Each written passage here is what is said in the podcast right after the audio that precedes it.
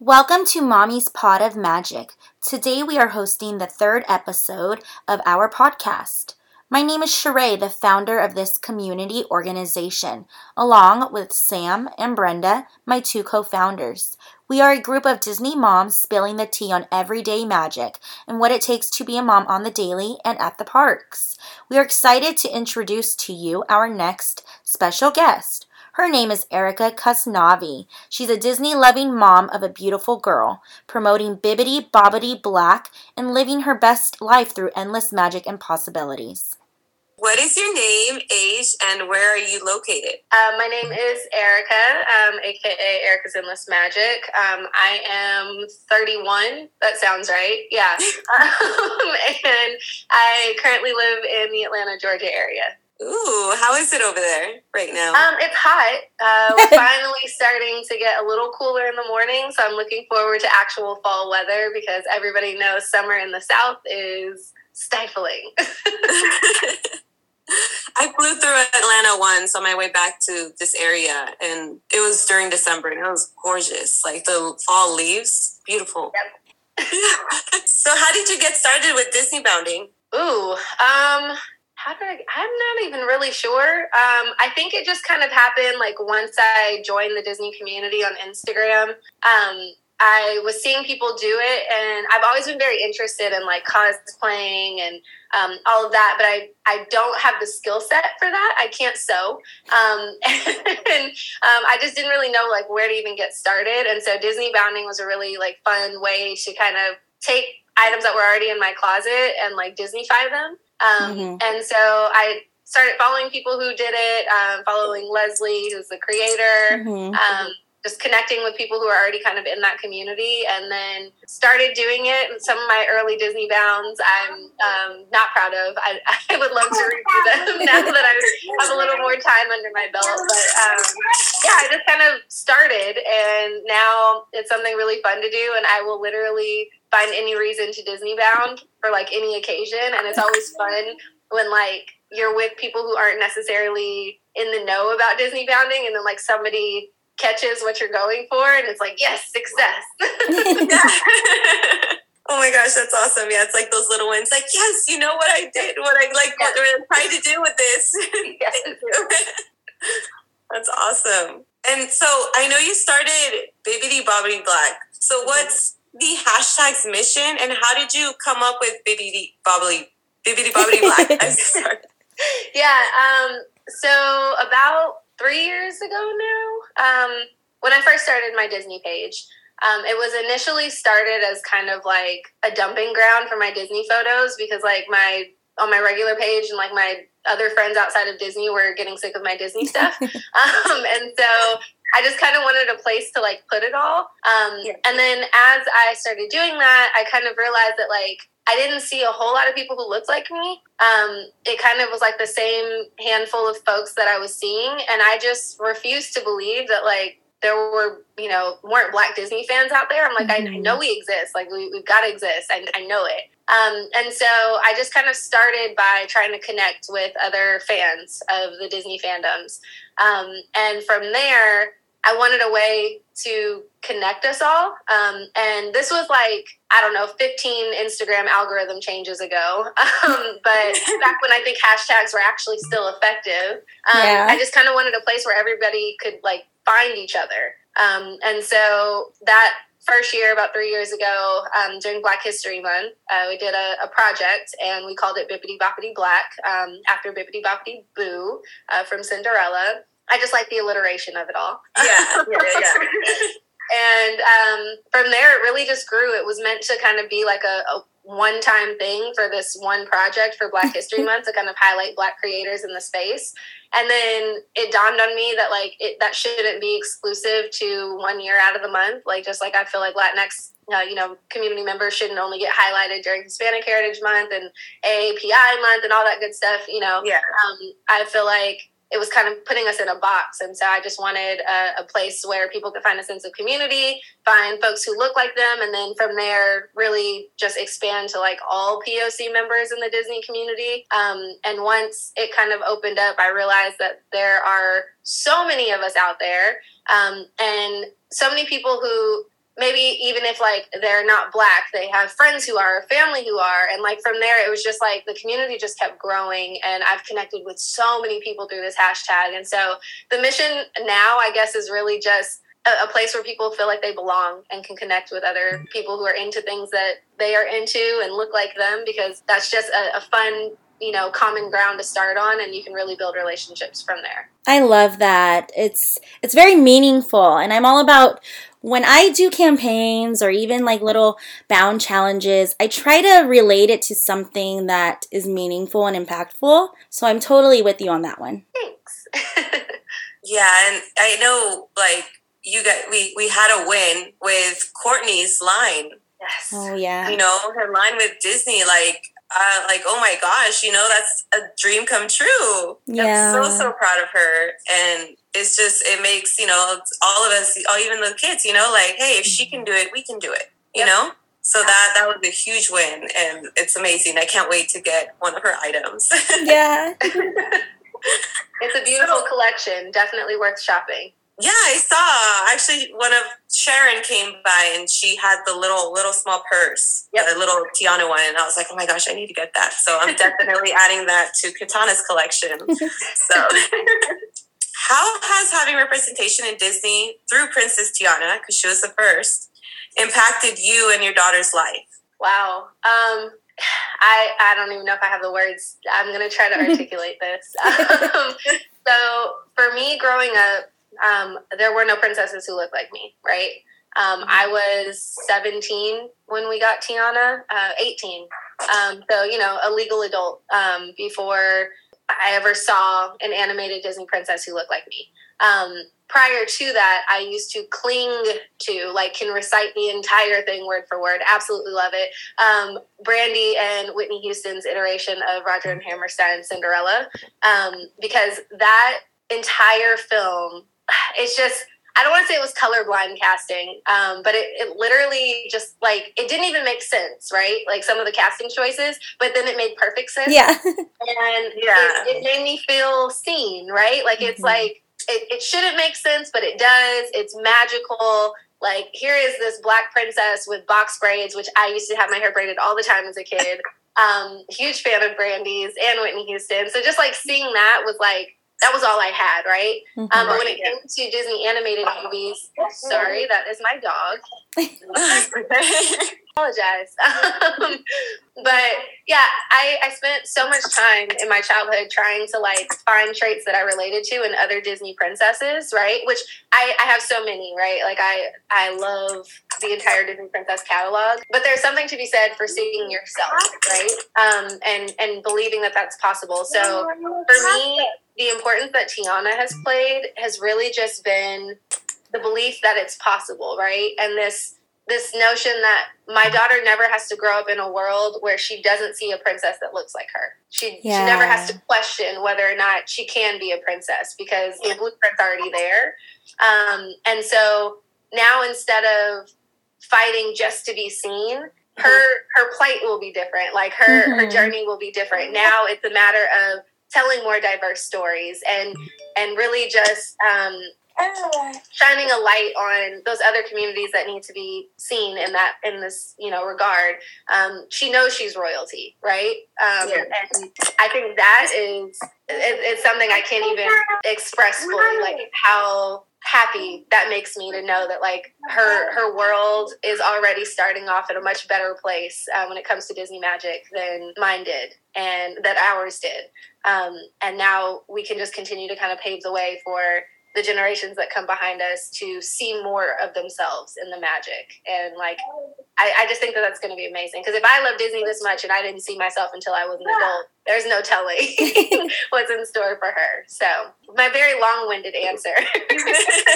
No, I love it. I love that. Yeah, it's so cool being able to see all that representation. And then D23, you know, well, before D23, they announced, you know, Hallie as the Little Mermaid, and then just seeing that and seeing her and seeing the reactions. Like I saw some of the reactions and just the tears that were coming from my best friend, her daughter is Black, and just seeing that, and like it's just like it just gave me so much emotion knowing that she's gonna grow up seeing live action mermaid just look like her. Yep.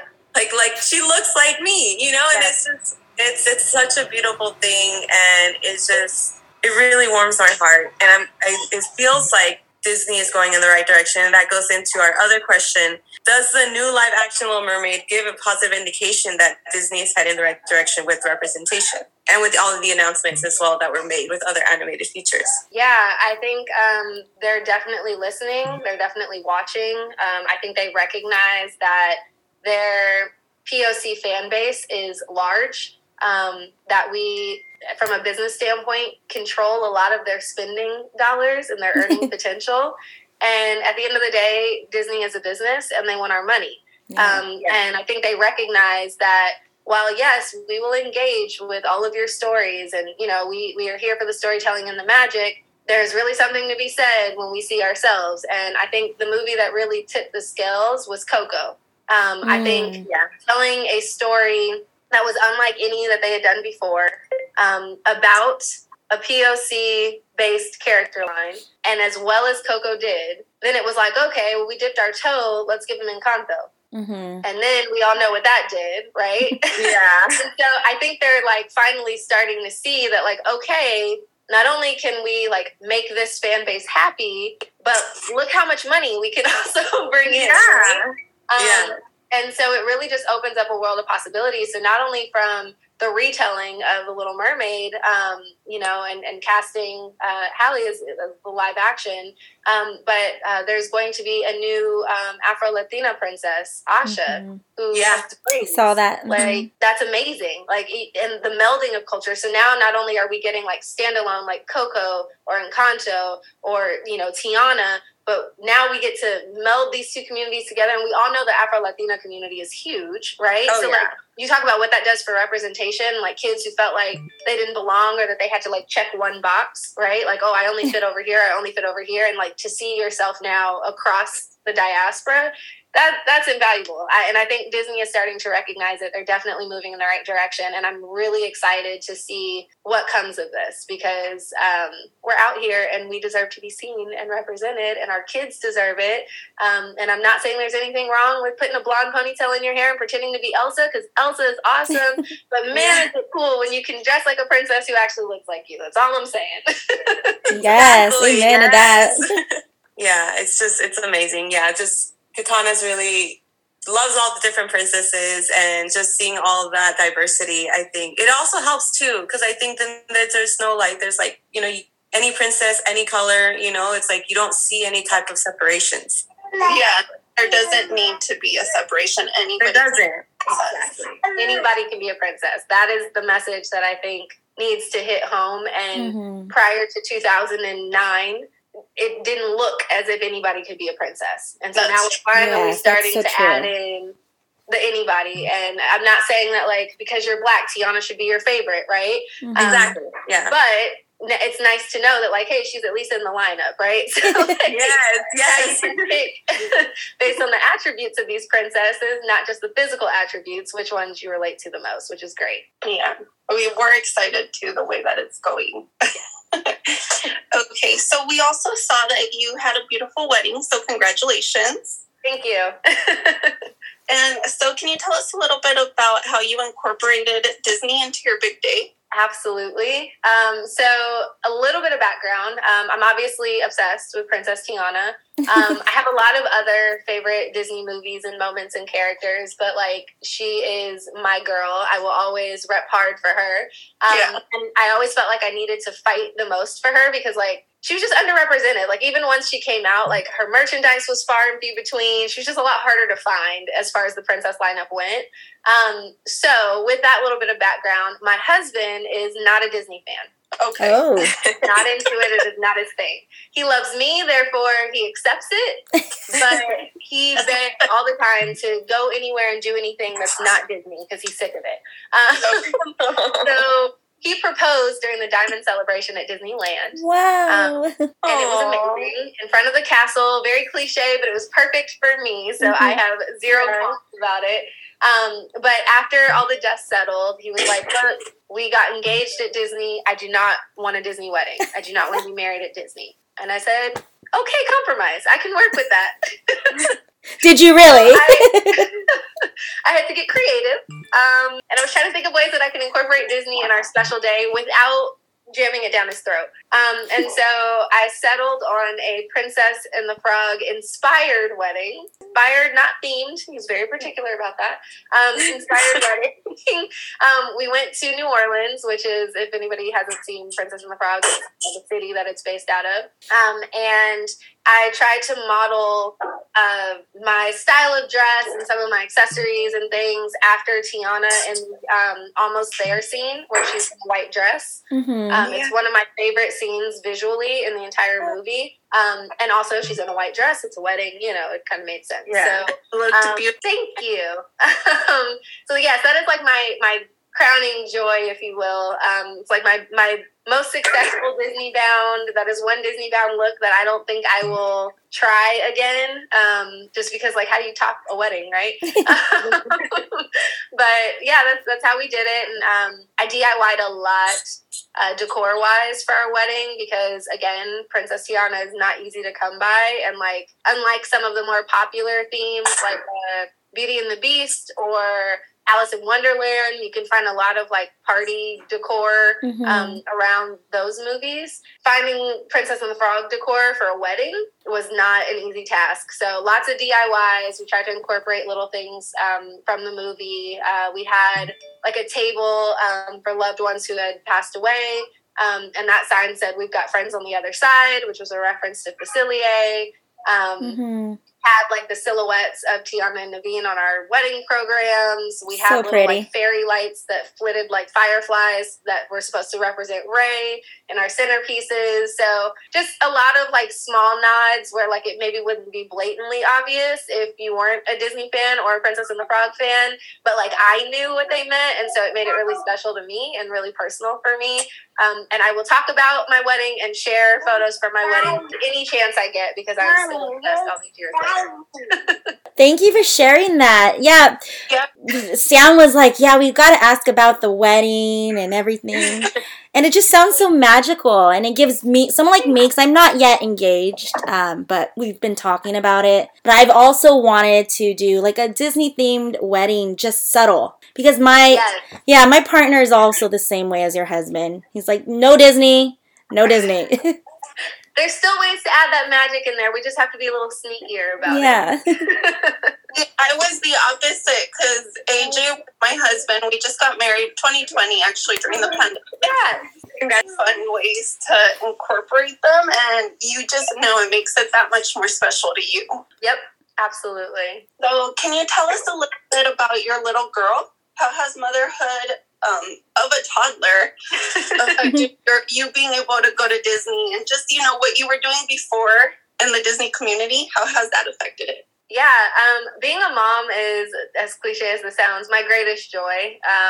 It's literally the best thing that's ever happened to me.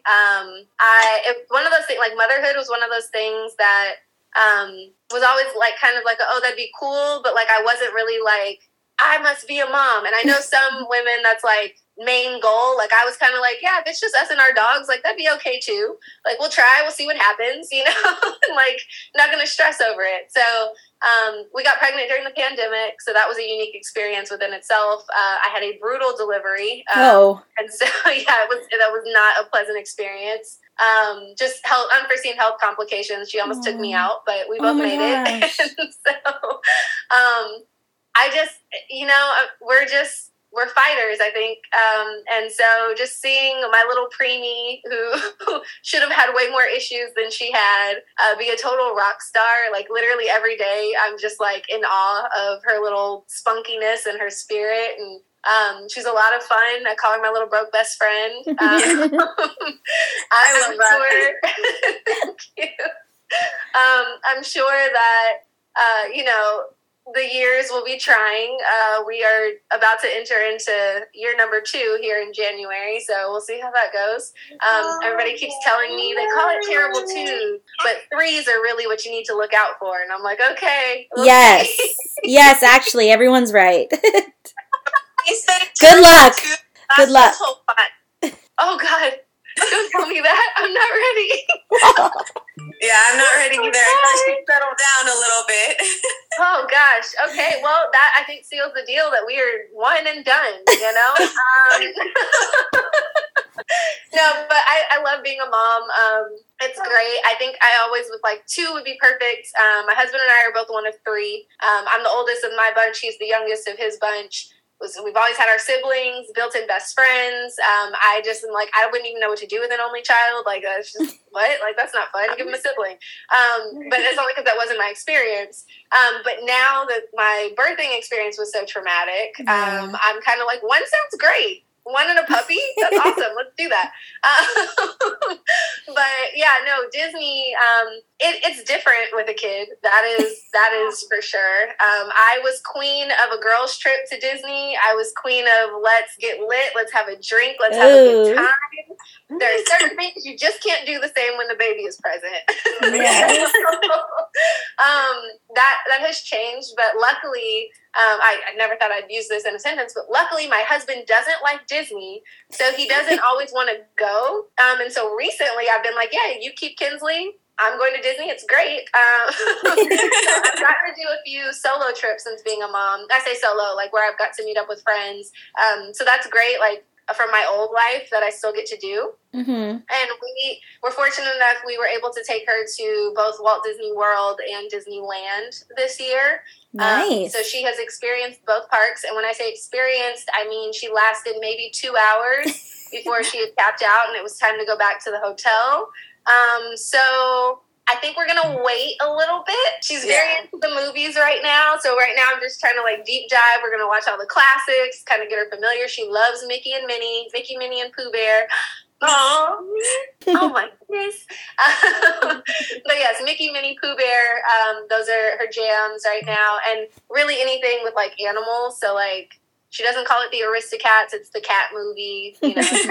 Lady and the Tramp, it's the dog movie. But the dog movie is also 101 Dalmatians. So, you know, you just got to show her the picture and see which one you get. But I don't know if we'll be doing parks again really soon. I just think she needs more time. It's she's free, so it's fine, you know, that she only lasts a couple of hours. But if she just, you know, you don't get the full experience. You're in the park 2 hours, I think both times. Walt Disney World, we rode Small World, the inferior version, in my personal opinion. I definitely think Disneyland's is better. Same. So I was like, well, that sucks. So that's your first ride experience. Like, I'm sorry, kid. But she was pretty much done after that one ride. And then at Disneyland, we were in line to do Casey Jr., the train, and then it broke down. Oh, man. And so we got out of line to do that, and we went to do the Pooh ride, and it terrified her because it was dark. So, you know, we haven't really been hitting on all cylinders with the ride. But we're going to keep working on it. She just needs more time. Yeah, the rides were for Katana because she went a little after she turned 2 in December of last year. And yeah, the dark rides were not her thing. It was scary. We went on Pinocchio. Yeah, that was not. She was not having it. But now that we took her back in May this year, because we went for Star Wars night. Mm-hmm. We went for that weekend. She did enjoy it a lot more. And I think I'm not going to take her back until next year for Oogie Boogie Bash because she loves it. As I was saying, yeah, with Nightmare Before Christmas, I would play the songs for her when I was pregnant with her because I loved it. And then when she was born, I'd play it while I was like doing her laundry, feeding her, and then started playing the movie. And then at some point, she just saw interest. Like, I thought she was gonna be terrified watching it, but no, she loves it. I mean, we even have a skeleton in our garage right now because we went to Party City and she wanted it, and I'll reshare my stories, but she was like trying to feed it ice cream and her snacks. So wholesome. I love it. That's adorable. No, they don't. Mila had a phase when she was 2, and she wanted only to wear Jack. Like, that's what she would. I remember that. It's not Jack. So I had to go and make some clothes that was Nightmare Before Christmas, because it was before it got really popular again. Yeah. So I had to go to buy fabric, make her little dresses. Wow. And my husband AJ, he messed up some of her bands because he put vinyl Jack over them, and I'm like, these were bunnies. You're not for them. Oh my gosh, that is so funny. But yeah, no, that's funny that your daughter was scared of the dark rides. That happens to a lot of. Mila didn't care for some reason that all the rides were dark. It's just I'm not Disney. My son hated Snow White, especially in the forest part. He hated it. He would scream. I thought it was a safe bet. I was like, it's Pooh. She loves Pooh. That's that's her trifecta: Mickey, Minnie, and Pooh Bear. That's all she sees. The entire room is Pooh Bear themed. I'm like, look, it's Pooh, and she's gripping onto my husband's shirt for dear life. I have a funny photo. I'll share it with y'all. You can just see the grip. I'm like, she is terrified. Poor kid. And then I feel horrible. Like, what are you gonna do? You're stuck. We gotta fix the ride. We just won't do this anymore. But we met Pooh after. And she loved that interaction from a distance. When we tried to get closer, she was a little less thrilled about it. But Pooh in the light is fine. Pooh in the dark in her room, also fine. Pooh dark ride, no go. They're good there. I guess they can be scary. They're like, you're so big. Maybe. I don't know. I was just along for the ride. Every day I'm just along for the ride. I'm like, okay, are we into this today? No, not today. Okay, cool. Strawberries are good today. We're going to throw them all on the floor tomorrow. Awesome. We're liking it. And so we know you just went to Disneyland for D23. Yes. Do you have any more trips planned, or maybe any family trips? I know you just said you're going to wait a little bit with her, but do you have any more? I will be there once more this year. So no Walt Disney World trips, which is crazy because I live closer. That would make more sense. My cousin, we're the two resident Disney nuts in the family. She is turning 30 this year. To celebrate her big 30th, we are going to do a weekend at Disneyland. And so, of course, I have to come back in town for that because family is everything. So it is a family trip, just not with my little family unit. But outside of that, I think that's it. That's the first week in December we're doing that. No other trips on the books right now, although I would really like to get to the Very Merry Christmas Party at Walt Disney World, so I'm keeping an eye out because I might try to sneak in one more trip. Just don't play this for my husband. But I might try to sneak in one more. But other than that, nothing else on the books, and we'll look for next year. I'd really like to conquer one of the international parks next year. That's a bucket list for me. Next year, we are aiming for an international park, so we'll see. Do you have one specifically in mind? So this might seem weird, but of the three international parks, I hear that Paris is the worst. That's what I heard. Yeah, so I want to start there so that I don't go in with one of the awesome parks and then end on Paris and I'm disappointed. So I'm start with the worst and work my way up. My expectations can only grow. Exactly. Right. So I'm going to start with the suckiest park, hopefully. And hopefully Disneyland Paris is on my radar for next year. That's my plan, too. And my husband's like, why don't we just not go to that one? And but my sister lives over there. So I'm I want to go with her. Yeah. And you can't not go to the park, right? It's the dream to hit all of the parks. Any cruises that you guys are planning? I know Sam and I have been looking at some. Yeah, my husband's been wanting to go on a cruise, and I really want to do the Florida one so we can go to the island. Ooh. But he's added a new island I saw, right? I think they announced it at D23. Yeah, it's going to be 2024, though, or 2025 before it's open. Oh, okay. Wow. I can wait. But he's trying to pull the trigger maybe on a Christmas one in San Diego. I don't know yet, though. Oh, how fun. That'll be fun. I have not done a Disney cruise yet. That's another item of mine. I'm not a huge fan of cruising.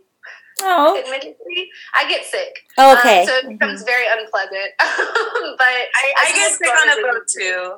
Yeah, but my friends are like, just try the patch, and it's because I get sick on smaller boats. Yeah. But she's like, it's a bigger boat, and she just says, depending on, like, you can't really feel it. I don't know. Like, I want to try a cruise to see how my body handles it.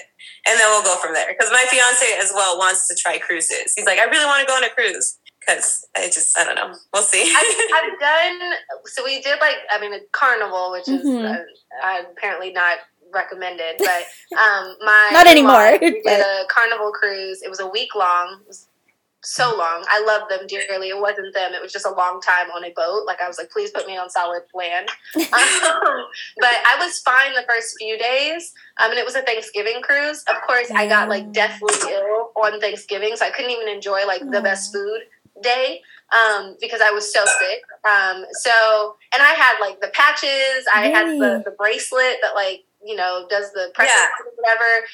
And I was good for a few days until I wasn't. So I'm like, maybe I need to stick with, like, a 3 to 4 day, because 7 days is too much. I don't know. I have tried it. We'll see. I don't know. It's not, like, top of my list. I would prefer to hit the international parks before a cruise. But you never know. I've been known to pull the trigger on a spontaneous trip with very little notice. My husband loves that. Oh my gosh. Okay. How do you maintain a positive outlook in life and on social media? Yeah. Honestly, I know, like, religion isn't everybody's thing. But I am spiritual, if you will. You know, Christian, non-denominational. I truly think that. Yeah, that's me. Honestly, we're just really blessed. Like, when you look at life as a whole. You know, not to take on the, you know, but I really am just, like, grateful. I have all the things I wish for and prayed for and hoped for. And when you stop and, like, when things get hard and you're like, okay, I used to pray for days like this. I prayed to be in this position. You know, I worked to be in this position. It kind of helps adjust your mindset through those tough times. I also still believe that magic can happen. Like, I still believe in miracles. I still believe in small magic moments. And when I try to operate, not without sin, I'm not perfect, but when I try to operate from a place of trying to be that magic in someone else's life, I have found that it comes back tenfold. And so I try to operate the same way on social that I do just in my daily life. And I feel like it's really been reciprocated. The community is what I'm here for. I know a lot of people have ups and downs and, you know, or maybe they haven't found their footing quite yet or found their tribe or however you want to say it. But I truly feel like this commonality of loving Disney and, you know, believing in magic flows through all of us. And when you start there, you just continue to build and you find that, you know, you have more things in common outside of Disney. And, you know, I've made lifelong friends through this little Instagram and been connected with some really amazing people and had some really great opportunities. And so I just try to hold on to that and act from a place of gratefulness and, you know, try to be a bridge for someone else. Cause you just, you know, there were people who were bridges for me. And so if I can, you know, help somebody get to somewhere, just help them through a rough day or whatever the case may be, it comes back tenfold. So. That's beautiful. Yeah, we're all for that. That's kind of how Sam, Brenda, and I connected too, through the community. So is there any, like, specific creators out there that you've really connected with and that you still call your long-time friends? Yeah. I mean, there's a bunch, and I feel like if I start naming people, I'm going to leave somebody out. But maybe just two then. Name two only. Okay. Woo. Okay, well, I'm going to name more than two because they're people that you guys see me with all the time. And so, like, obviously Dominique Brown, who's the co-founder of Black Girl Disney. Love her.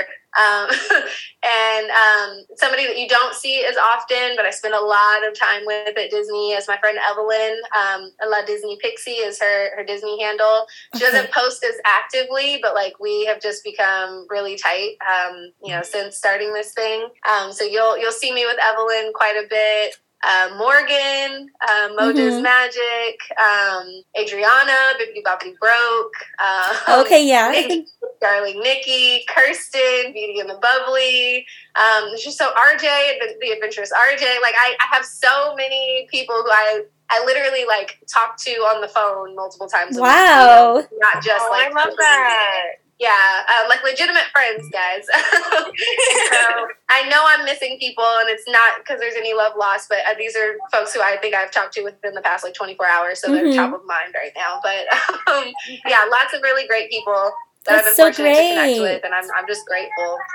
Yeah, that's awesome. Okay, and is there any advice that you would like to provide for the POC community, or specifically POC Disney creators? Yeah, let's see. Find your people. Yeah. They don't have to look like you to be your people, but find your people, because I have found that it makes being on the internet, which can be a very treacherous place at times, so much better when you just find people that you genuinely vibe with. It makes you happy to get on your timeline and see who posted what. Mm-hmm. Post what makes you happy. This is for everybody, non-POC, just everybody. Post what sparks joy for you. I so oftentimes hear from creators that like they feel like they can't do something because somebody else is already doing it, or they feel like somebody else is doing it better, or whatever limitations they're putting on themselves. Post what makes you happy, because at the end of the day, nobody does you like you. So, like, yes, are there 16 billion people posting about Loungefly? Absolutely. But are there 16 billion people who are you? No. So, like, you posting about Loungefly is going to be your own unique, you know, perspective. I'm using Loungefly as an example because they're awesome and I talk about them a lot. But, yeah, just post what makes you happy, because then the burnout doesn't happen, you know, as quickly, because it's actually something that you're passionate about, that you're excited about, versus, like, if you're trying to post for numbers or post for clout or whatever, like, that gets real old real fast, and people can see through that. They can see when you're being fake, they can see when you're not being your authentic self, and it makes it a lot harder to find community. So I think if you find your community and you post what you enjoy, you'll be fine. It's wonderful how we all can kind of just finally find that common ground and why we're on social media in the first place. So be social. Who yeah. Right? Social media. Nice way to put it. I never put it that way, so it's good. Oh my gosh, yeah, because I remember, like, you know, when you're younger, back in the day, they're like, don't make friends online. And I'm like, well, some of my closest friends are online. Times are different. I mean, you know, you still need situational awareness. There are still weirdos on the internet. I have, you know, had some run-ins with folks that I'm just like, I would not ever cross paths with you in my regular life. And, like, I would be okay with that. But for the most part, it has been very positive and really awesome people. So, you know. Yeah. It's all in what you make it. Well, we think you're awesome, and like Brenda, I'm also fangirling, and I'm glad Sam can finally, you know, meet you, kind of, virtually. Yeah. But we just really want to thank you. It was so fun. Thanks for having me. I really appreciate it. I don't get to do podcasts, like, hardly ever. Really? So it's really awesome. Yeah. So I'm really excited to, like, you know, promote the episode and promote the podcast in general, and hopefully we'll build up a following, and y'all keep doing this, and it's going to be amazing. We need more mommies spreading magic around here. Yeah, exactly. Thank you. This is all about community for us, too. You know, being a mom is different, like you said, at the parks with a child. So we kind of want to put that magic on Instagram. So... Yes. And any tips and tricks y'all have for our next park visit when I build up the courage, please share them, because I clearly need them. Sam knows all of it. Stroller. Like a very comfortable stroller. Okay, noted. Thank you for listening in, and stay tuned for our next episode. For our next episode, we'll be featuring another special guest and celebrating spooky season. Do not forget to like and subscribe to our Spotify and YouTube channels. Kindly follow our Instagrams at Mommy's Pot of Magic and Eryka at Erika's Endless Magic. Thank you, and talk to you soon.